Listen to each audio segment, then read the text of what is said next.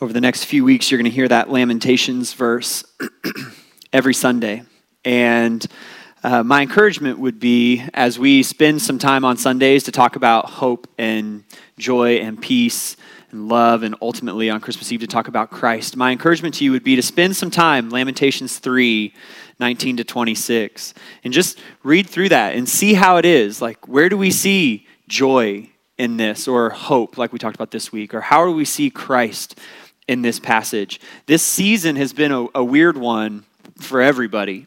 Um, even though we're not in exile like the Israelites when the book of Lamentations was written, the last nine months, let's say, have created a lot of things that you could lament. One could be lamenting, whether it's something as simple as like a change in routines around holidays, it could be something like serious financial windfall as a result of COVID and its restrictions. Maybe you've lost someone close to you, or someone you know has lost someone close to you. There are plenty of reasons to lament, to take honest emotion to the Lord, and yet still to have the same overriding uh, reality that the author of Lamentations has, which is great is your faithfulness, yet I will hope.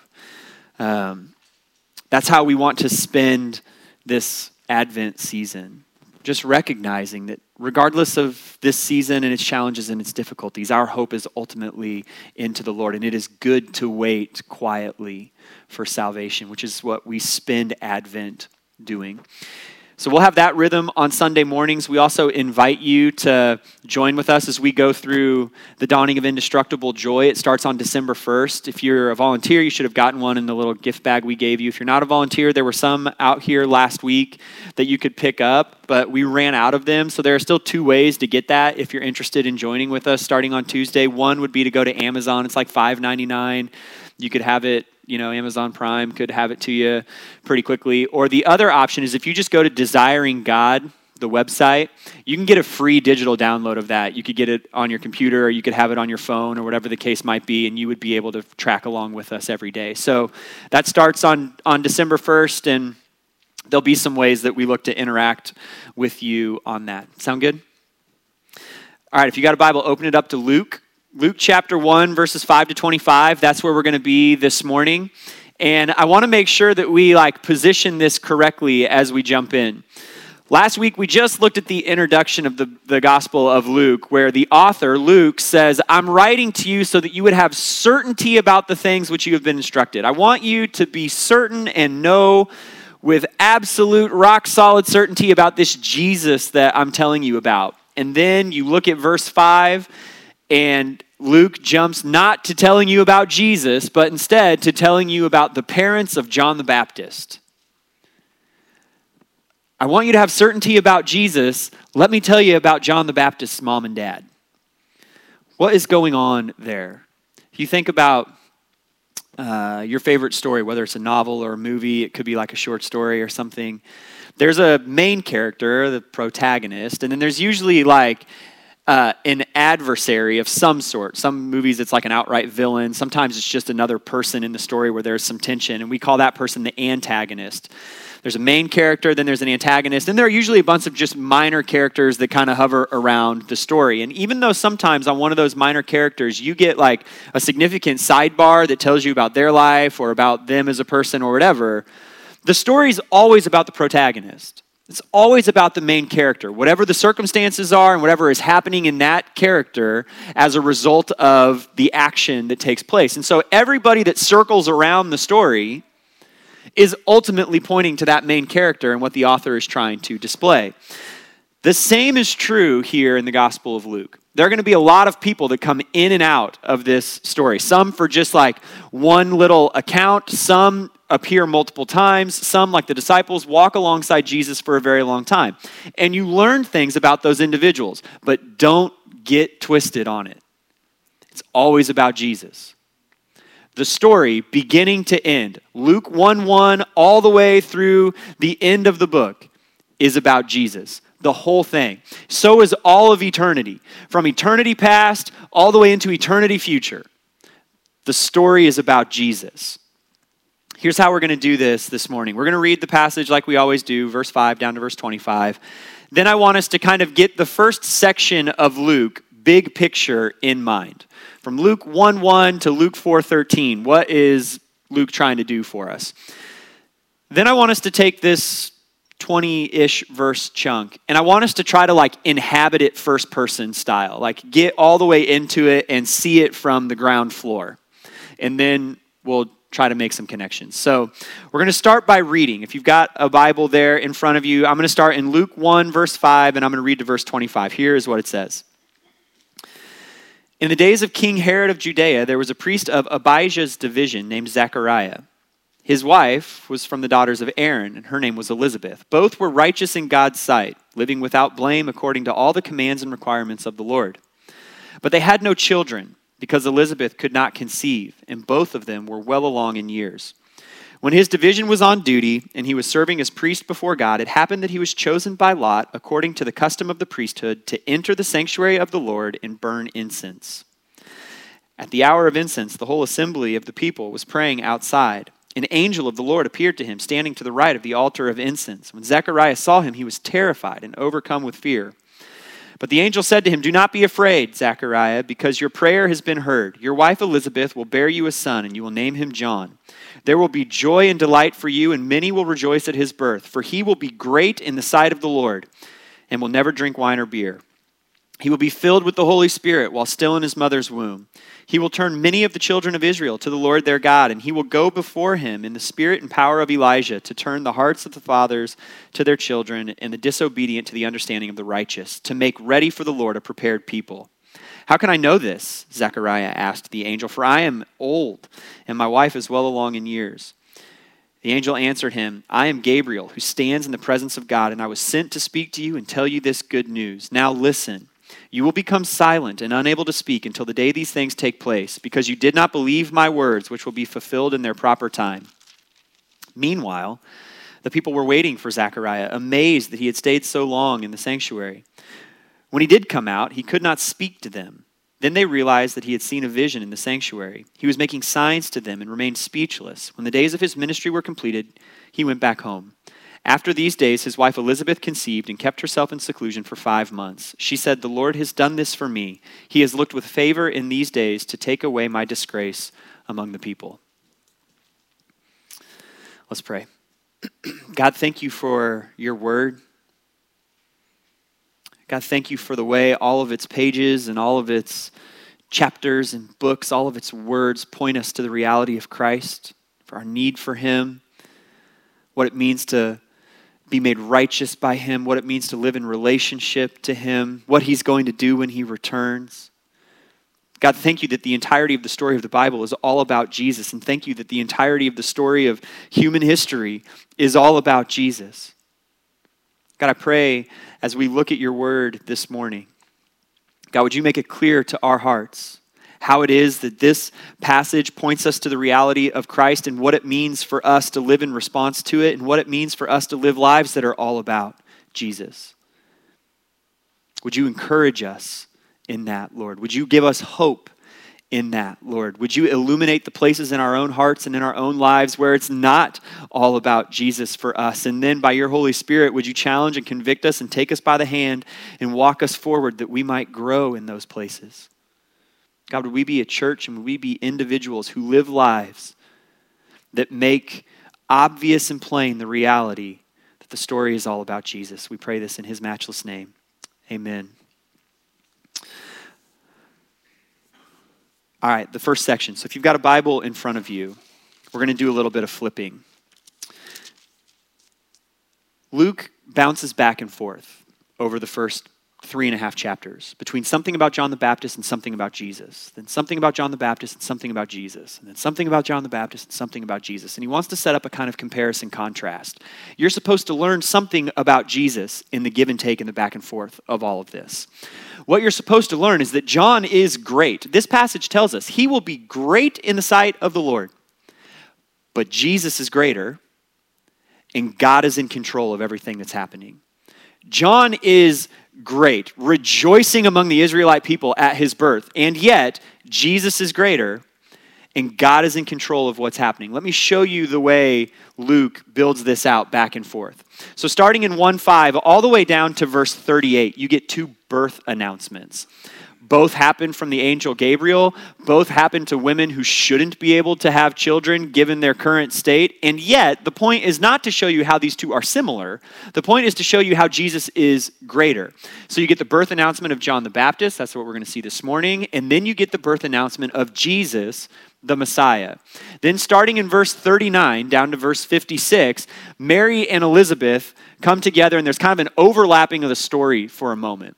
But again, there's a purpose there. It's not to say, look at how these two come together and how they're the same or how they're equal. In the events that take place, you're supposed to see that John is great, but Jesus is greater. Then you get the early life and the birth accounts of both individuals. So from chapter 1, verse 57 down to verse 80, that's the end of chapter 1. You get the birth account of John the Baptist, and then you get some pieces about his early life. And then starting in chapter 2, verse 1, all the way through the end of chapter 2, in verse 52, you get the birth account of Jesus and parts of his early life. Immediately following that, you get two wilderness accounts of both men. You get John the Baptist out in the wilderness teaching, proclaiming about Jesus, baptizing people. And then you see Jesus out in the wilderness, tempted by Satan. John the Baptist is preparing the way for Christ out in the wilderness. Jesus is being prepared for ministry out in the wilderness. But the point is clear when you go back and forth, back and forth, back and forth. John is great. Make no mistake about it. He is going to be great in the sight of the Lord, and the Israelite people are going to rejoice at his coming. But Jesus is greater. Make no mistake about it. He is the Messiah, Savior, Lord. Literally, the universe is going to erupt in praise and in rejoicing at his birth. And God is the one who is orchestrating and driving it all forward.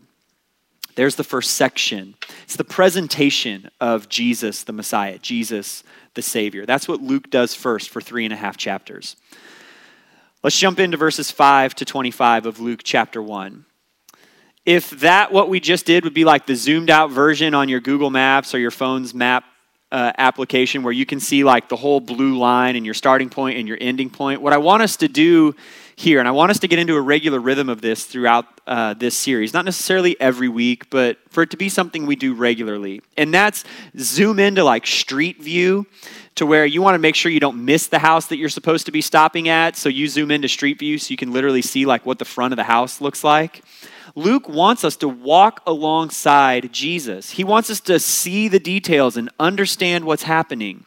Most of us have general understanding of like the birth of Jesus. A lot of that might be sentimental. Some of it might not even be correct. But we think we generally know the story, or we think we generally know some of the parables, or we have a favorite account of Jesus interacting with someone and healing them, or teaching, or whatever the case might be. But Luke wants you to not have general ideas about Jesus. Luke's wants, Luke wants you to know with certainty who this Jesus is. He wants you to walk next to Jesus all the way to the cross.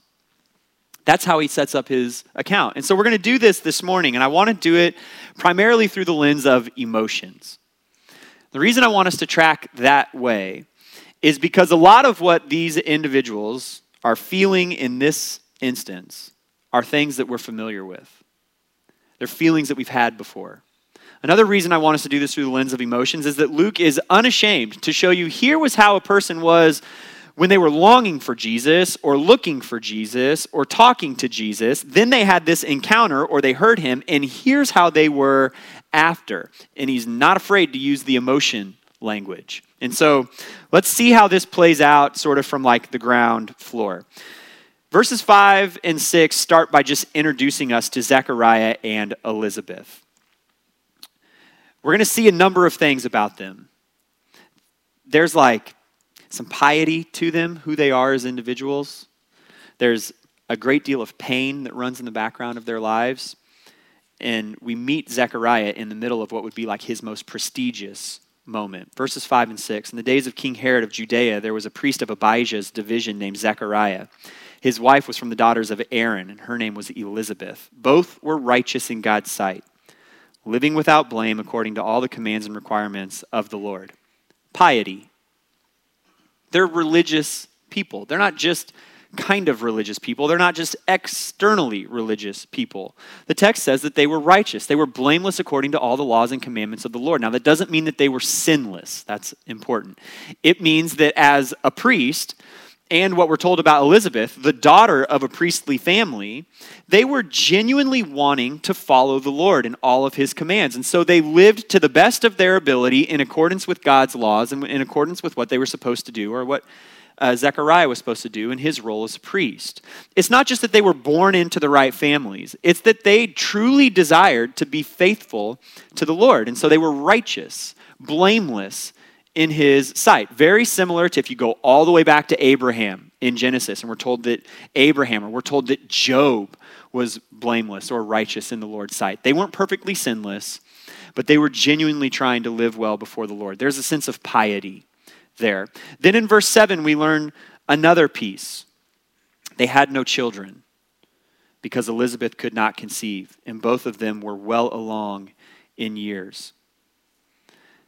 That detail, if sort of the emotional climate in verses 5 and 6 is like joyful duty, that's duty is something we don't think about a lot as Christians, that there could be joy in dutifully being obedient to the Lord, even when our heart doesn't feel like it, even when maybe we would rather do something else, that we could joyfully be obedient.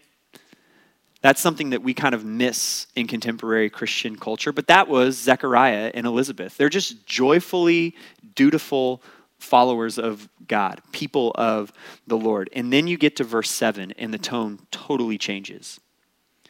There's real pain for them.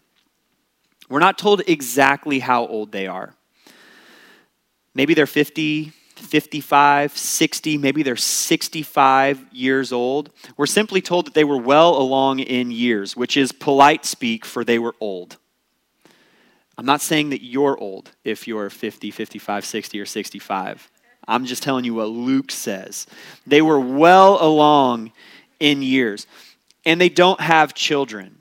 They're beyond the time frame where you would be able to have children. And so, for I don't know, 30, 35, 45 years, they've longed for a child, prayed for a child, gone through all the ups and downs of trying to have children and ridden that like emotional roller coaster month in and month out. And at a certain point, they got to a place where they said, you know what, we're probably beyond the biological realm of possibility here. And they probably just resigned themselves to the fact that what the Lord had for them was a life of no children. We know what it is to long for something really deep down in our core to desire something and to have that go unmet. That's Zechariah and Elizabeth. But there's another component here. Elizabeth mentions it in verse 25. She says that the Lord has looked on her and he's acted in these days to remove her disgrace. In the first century, and actually all throughout um, Israel's sort of history, it was believed that to be childless was a punishment from the Lord. That if you weren't able to have children, it's because you did something and the Lord chose to punish you by like closing your womb, making you barren. And so not only is there this deep sort of like gut level heartbreaking sadness for them, there's also this layer of shame put on top. People think we're being punished. But we know that's not true, right? We've already been told they're blameless according to everything that the Lord has commanded. They're righteous in the Lord's sight. And so they live with this tension of all the grief and all the sorrow and all the heartache and all the shame that their culture would put on them because they're childless. And they've just probably resigned themselves to it. And then in verse 8, we get the account of Zechariah going into the temple. It says his division was on duty, so the priests uh, were divided into these separate divisions, and twice a year, your division would get called up, and you would go to the temple and you would serve for a week while you were there. And as you were there at the temple, at some point, they would cast lots and essentially draw names for who was going to get to do the various functions inside the temple. So Zechariah goes with his division to serve for his week, and his name gets drawn.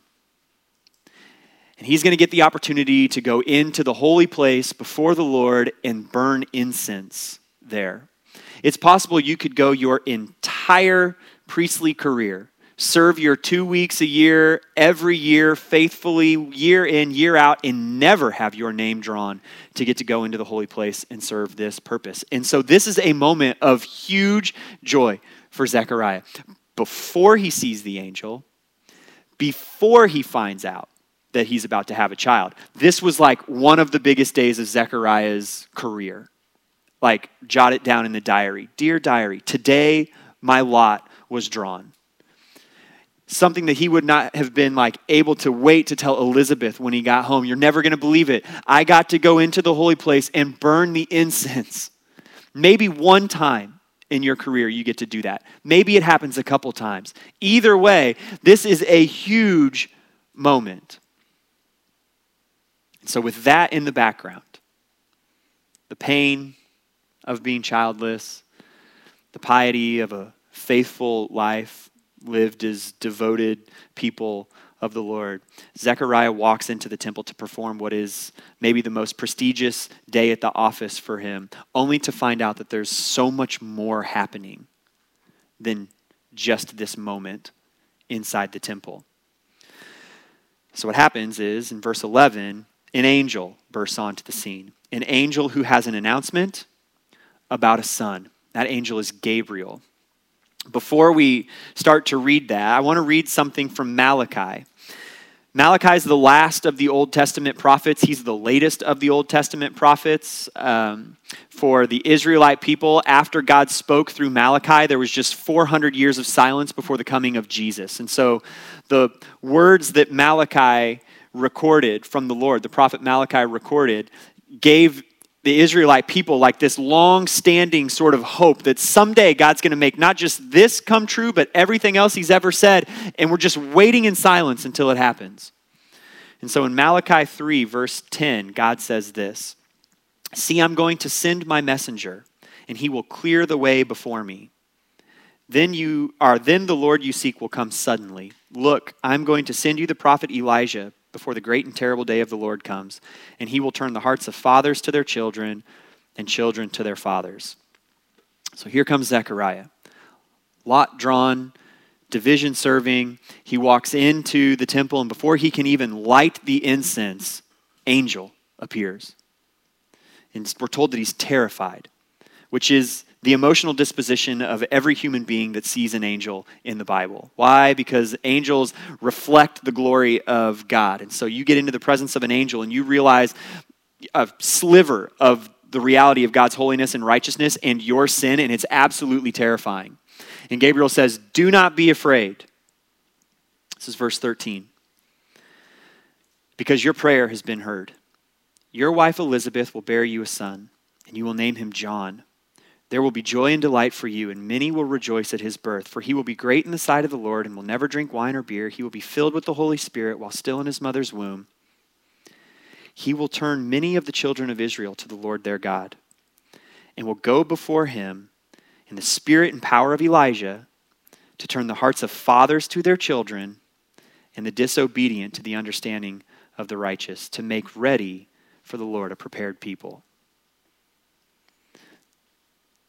Zechariah, with all that background stuff going on, goes in on his big day, goes to light the incense. There's Gabriel. He's terrified. Gabriel starts to talk and basically quotes Malachi to him. And Gabriel is thinking to himself, I don't even know what to do with all the emotions here. You're telling me I'm A, I'm seeing an angel. B, you're telling me I'm going to have a child, and I thought we were beyond the time frame where that was going to be possible. C, I think you're telling me the Messiah is coming because you're telling me that my child is going to be the one who goes before the Messiah to prepare a people for the Lord. I mean, imagine the moment there in the temple. It's just completely overwhelming. 400 years worth of waiting, and I'm the one standing in the temple when this announcement gets made. He's delivering an answer to prayer. Both Zechariah and Elizabeth's prayers for a child are being answered here, but also Zechariah and every priest's prayer that the deliverance would finally come from the Lord. And here it is, Gabriel says, and he tells him seven things about this child. Number one, he's going to be a joy to his parents They've waited decades for this. Understatement, right? Obviously, he's going to be a joy to his parents. Number two, he's going to be a joy to all the people of Israel. They've waited centuries for this, 400 years for this moment. Again, understatement, Gabriel. You're underselling how wonderful this child is about to be. Number three, he will be great in the Lord's eyes. That is a serious distinction. Very few Old Testament individuals are called great in the Lord's eyes. It only happens just like a tiny handful of times. And here's the angel of the Lord saying, This child will be great. He's going to be filled with the Holy Spirit. He's not going to be filled with wine or beer. He's going to be filled with the Spirit from birth. He's going to turn God's people back to him. We could take that phrase, turn the hearts of fathers to their children and children to their fathers, and do like a long sort of study on it. But it's basically an Israelite idiom for returning people to faithfulness. That's what this child is going to do. He's also going to turn God's people to true righteousness. That's number six. And then number seven, he's going to prepare people for the Lord. And that is the key. This baby who will grow into a man that is great in the eyes of the Lord and filled with the Holy Spirit has a huge purpose. Zechariah, you're going to have a child, but not just any child. The Malachi promise is coming to you through your wife's womb. I mean, unremitted joy just stand in the presence of the Lord in the temple on what might have been the biggest day of your career and just have that be totally shattered by this huge announcement that the Messiah is coming and your child is going to prepare the way. And there's Zechariah overwhelmed by it all, and he's got a little conversation back and forth with Gabriel that starts in verse 18 because Zechariah is confused and he wants clarity. How can I know this? right? I mean, that's, that's like the question that hangs over the book of Luke, right? How can I know this? I'm writing this so that you will know with certainty. And Zechariah, standing before an angel, says, How can I know? How can I know that this is going to be the case? And look at Gabriel's response, verse 19. I am Gabriel who stands in the presence of God, and I was sent to speak to you and tell you this good news. How can I know that this is true? Okay, you're Zechariah and you're standing in the temple, but I am Gabriel and I stand in the literal presence of God. And he sent me to tell you this good news. That's how you can know for sure. But you want to like sign that you can know for sure, you're not going to speak until this child is born. Literally, there, I have been sent to tell you good news or I bring good news. The Greek word there is euangelizo. It's where we would get the word evangelize. It means to proclaim good news, but it's all one word. So, like the verbs and the nouns there are all smashed into one place. And so, literally, it's like Gabriel shows up and he says, I have been sent to good news you. Like, that's why I'm here. How can you know for sure? Because I'm Gabriel. I stand in the presence of the Lord, and I was sent to good news you, Zechariah. That's how you can know. And so Zechariah walks out, probably totally content to not be able to speak. And there's a waiting crowd. It's like, what took you so long? And Zechariah comes out because he can't speak. All he can do is start playing charades. But how do you play charades about, I just saw an angel who told me that I'm going to have a son. My wife is old, though, and that son is the forerunner to the Messiah. So he makes some hand motions, probably just shrugs and walks off. And the people think to themselves, something happened in there. But we don't know exactly what it was. But we know it must be incredible. And they've got to wait nine months until they find out. finishes his week, goes home, and then sometime later, Elizabeth is pregnant. And there's that child who's an unbelievable joy to his parents. And Zechariah is thinking to himself, and a great joy to all the people, because he's the forerunner to the Messiah, our long awaited deliverer. But again, don't get it mixed up. That whole account is not about John the Baptist. That's about Jesus. The story is about Jesus. I'm going to good news you now. How's that sound? We just kind of work our way back through this.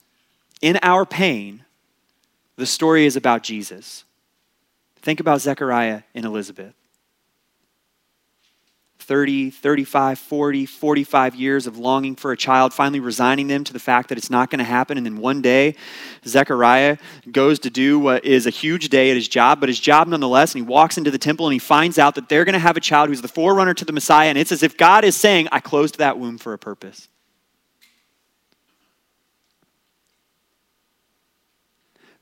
Because I'm about to bring the Savior. And your womb is going to bring forth the forerunner. I mean, imagine that moment.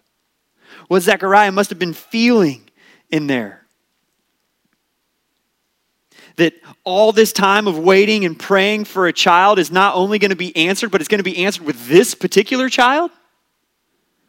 Unthinkable. And it doesn't mean that, like, the application here is not that every time we go through something difficult or every time there's pain and challenge in our life, that it's going to be answered in this kind of miraculous and unthinkable sort of way. But what it does mean is that even in our most painful places, the story is about Jesus. And God is doing something in that pain for a purpose. He's not just sitting up in heaven and enjoys causing people pain. It's not just that he's wasting those moments. He's got a purpose for them, and that purpose is to scream something about his goodness and his glory and his grace into the vastness of the universe, and he's doing it through you. It doesn't make the pain go away.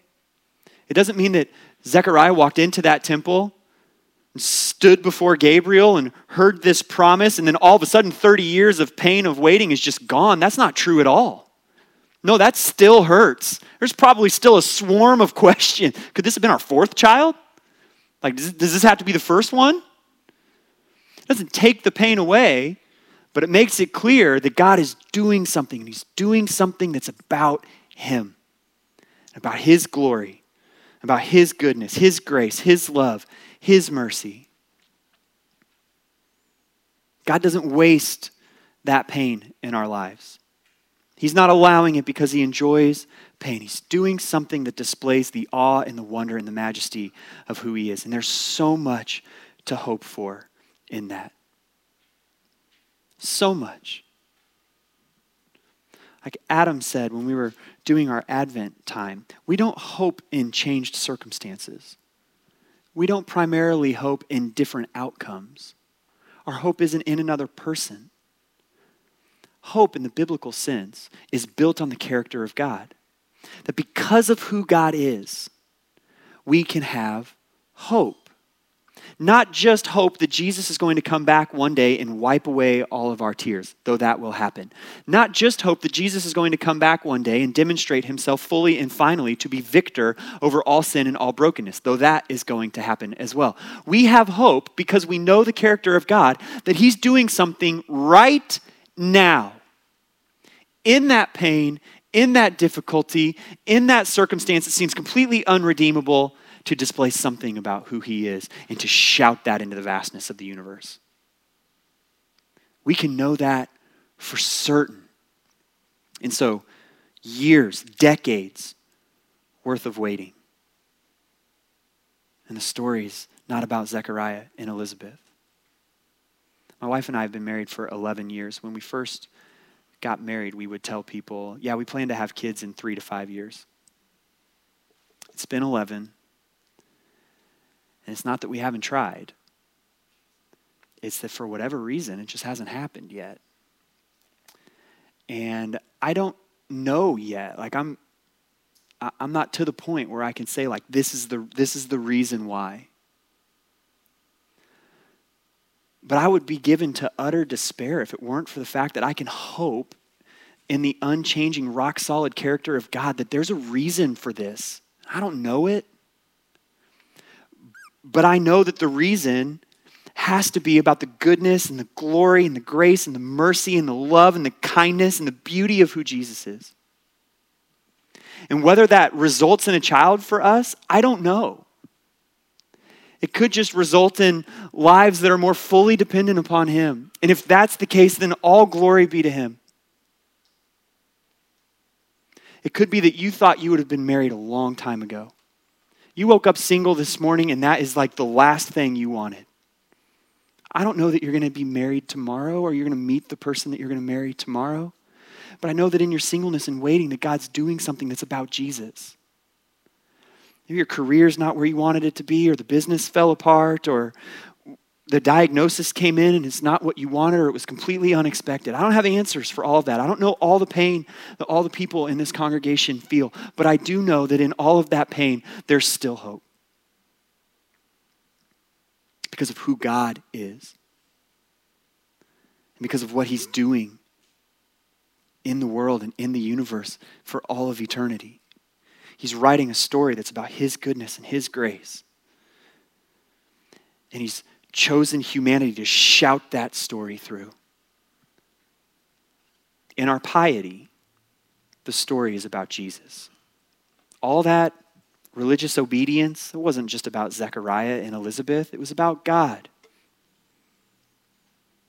It gets recorded in the book of Luke, and it just serves to build this story about the beauty and the wonder and the miracle that Jesus is. And the same is true for us today. All of our obedience is about helping us look good in the eyes of the world. It's not just about being someone that, when we're dead, someone would look back and say, oh, he's such a nice person. If that's the goal, then, like a Pharisee, what we've got are whitewashed tombs, bowls that are clean on the outside but dirty on the inside. Our obedience, our piety, it's about Jesus. If it weren't for Jesus saving us, we would have no desire to be obedient. If it weren't for Jesus sanctifying us, we would still want to live according to our flesh. And if it weren't for Jesus glorifying us, we wouldn't spend all of eternity sinless in the presence of the Lord and in perfect relationship with Him. It's, it's all about Jesus. The only reason I have any desire to live an obedient life is because Jesus saved me. The only reason in any given moment that I have any desire to turn from my sin and try to walk in obedience is because Jesus is sanctifying me. And the great hope of that endeavor is that one day he's going to glorify me and I won't have to wrestle with this flesh anymore because I'll just live in eternity where there is no more sin. And so, whatever righteousness that Jesus is able to like squeeze out of my own sin stained heart in this broken world is all about him. Otherwise, I'll just get to the end of my life and someone will say, well, I mean, he was just like the rest of us, like pretty, pretty broken and trying to do it as best he could, but there's hope. I'll get to the end of my life and I'll die, and somebody will say, Man, look at Jesus through that guy. It wasn't perfect. It had plenty of brokenness. There were lots of stumbles, but the beauty of Jesus. And that's what the story will be about. In our prestige, the story is about Jesus. Think of Zechariah a moment of his greatest career accomplishment was actually a moment not for him at all. It was a moment for Jesus. It was a moment for the glory of God. And this is, this is like the best news for me personally because it speaks to the very core of who I am, like dispositionally, temperamentally as a human. I just, I want to succeed. I want to do a good job at stuff. I want to be like respected or whatever. I want people to look at me and think like he's he does a good job at his job or he does a good job as a husband or I want my wife to think that like, you know, I'm not uh, terrible. but this is good news for me because ultimately my moments of wildest success aren't about me. They're about Jesus, and it's such good news. There's such hope in that because if my biggest life moment is all about me, well, like, what if it happened when I was like 22 and I'm just rolling downhill now? And at some point downhill is going to be dead. Like, then what? Or if what I've really got to do to be loved by God is continue to achieve and continue to exceed and continue to look good in the eyes of people, I mean, the weight of that, like, I, I literally fight that battle internally in my heart all the time, and the weight of it can be totally crushing. But the good news is, that's not how it is. That's not how it works. Because the story ultimately isn't about me, it's about Jesus. And so when Jesus chooses to move in my life or your life in a way that brings great success or dramatic failure, He's not just adding little grains of sand to some sandcastle that each one of us is building that's ultimately going to be wiped away by high tide anyway. No, what he's doing is he's putting blocks into this giant monument that is forever, for all of eternity, and infinitely going to scream to the greatness of Jesus. And when we get to the other side of glory and we see the fullness of that monument and the fullness of all of that glory, we're going to need a telescope to see our teeny tiny little part down in the corner, but we're not going to be able to miss the beauty of the big picture. And there's so much hope in that. It's not about us, it's about Jesus. And whether I'm talking about my greatest triumph or the time I fell on my face the hardest, it's about Jesus. And God's doing something in all of that that screams about His glory into the vastness of the universe. The story is about Jesus all the time, ever, always, only about Jesus. Think about John the Baptist as a human. What's his whole life about? The Messiah. He's literally born to pave the way for the Savior. So he's great in the sight of the Lord. We're told that. Absolutely. He's going to be a joy for his parents, a joy for God's people. We don't need to downplay those. Those are, those are facts about who he is. And yet, he's the forerunner to the Messiah. That is what his whole life is about. And eventually, he'll be killed for it. And the same is true for us. We don't have to downplay the fact that Scripture makes it clear that we're great in the Lord's sight. We matter. We're significant. We have intrinsic value. We're Ephesians masterpieces of God's handiwork. We don't need to pretend like that's not the case. We don't need to pretend that we aren't a joy for the people around us, at least on our good days, right? We don't need to pretend that, like, in the church, our gifts and our abilities aren't also a joy for the church. We don't need to pretend like it's not this grand and glorious task that we've been given to carry and proclaim the message of the Messiah, to be a forerunner to the message of Jesus to the ends of the earth and all of the nations. But also, don't get it twisted. That story is about Jesus primarily, not about us. There's so much hope in that. It means that at your life's lowest moment, you know that you matter. When you've hit absolute rock bottom and the pit is at its very darkest, and there doesn't even seem like there's a speck of light out there for you to grab hold of, you know that you matter. Because God has chosen you to display something about Himself to the universe. But it also means that at your life's highest point, you don't matter anymore. You haven't somehow increased your stature in the eyes of the Lord. So that means when you don't reach your highest moments or when you've got the day where you're not necessarily at your very best, God doesn't love you any less. He's chosen you on that day to say something about His glory and His goodness and His grace and His kindness and His love to the world. When you feel irrelevant, you know that you aren't. And all of that, you know that God is doing the eternal, glorious work of shouting something about Himself into the vastness of His universe, and He's chosen to do it through you. And the weight of that, like the beauty of that, I hope floors you. Yeah, I mean, it's one thing, like John the Baptist, Zechariah and Elizabeth were priests and they were blameless, and John the Baptist is John the Baptist, great in the Lord's sight, so I totally get that. But then there's like me, this schmuck. Yeah, you. And all of the shortcomings and all of the failings and all of the darkness that exists inside of you, God has chosen you to say something about Himself to the ends of the earth that his glory might be displayed for all peoples throughout all time. The honor of that, the beauty of that. But we want to live as if the story is all about ourselves at times. That what God is really doing is trying to shout something about me into the universe. No. Zechariah and Elizabeth, we'll see later in John the Baptist, they get it absolutely right. This is about, this is about God and His glory. This is about Jesus and the coming Messiah. And our life is to be the same. You can ask yourself this question every day. You can ask yourself this question multiple times each day when you kind of need to get yourself recentered. If you wake up tomorrow and you got to get the kids off to school, or you wake up tomorrow and you've got a hard day ahead of you at work or whatever is on your calendar, you wake up tomorrow and you're still single and you want to be married or you're still childless and you thought you would have kids right now. Who's the story about? Ask the question, like, look into the mirror. Who's it about? And when we're tempted to answer, well, it's about me, we ought to remind ourselves we're not the protagonist. It doesn't mean that we don't matter, it doesn't mean that we're insignificant. It simply means that God has chosen to tell the story of his son and all of its beauty and all of its glory through broken people. The universe doesn't exist to tell the story of Tim Fritzen, it exists to tell the story of God's glory.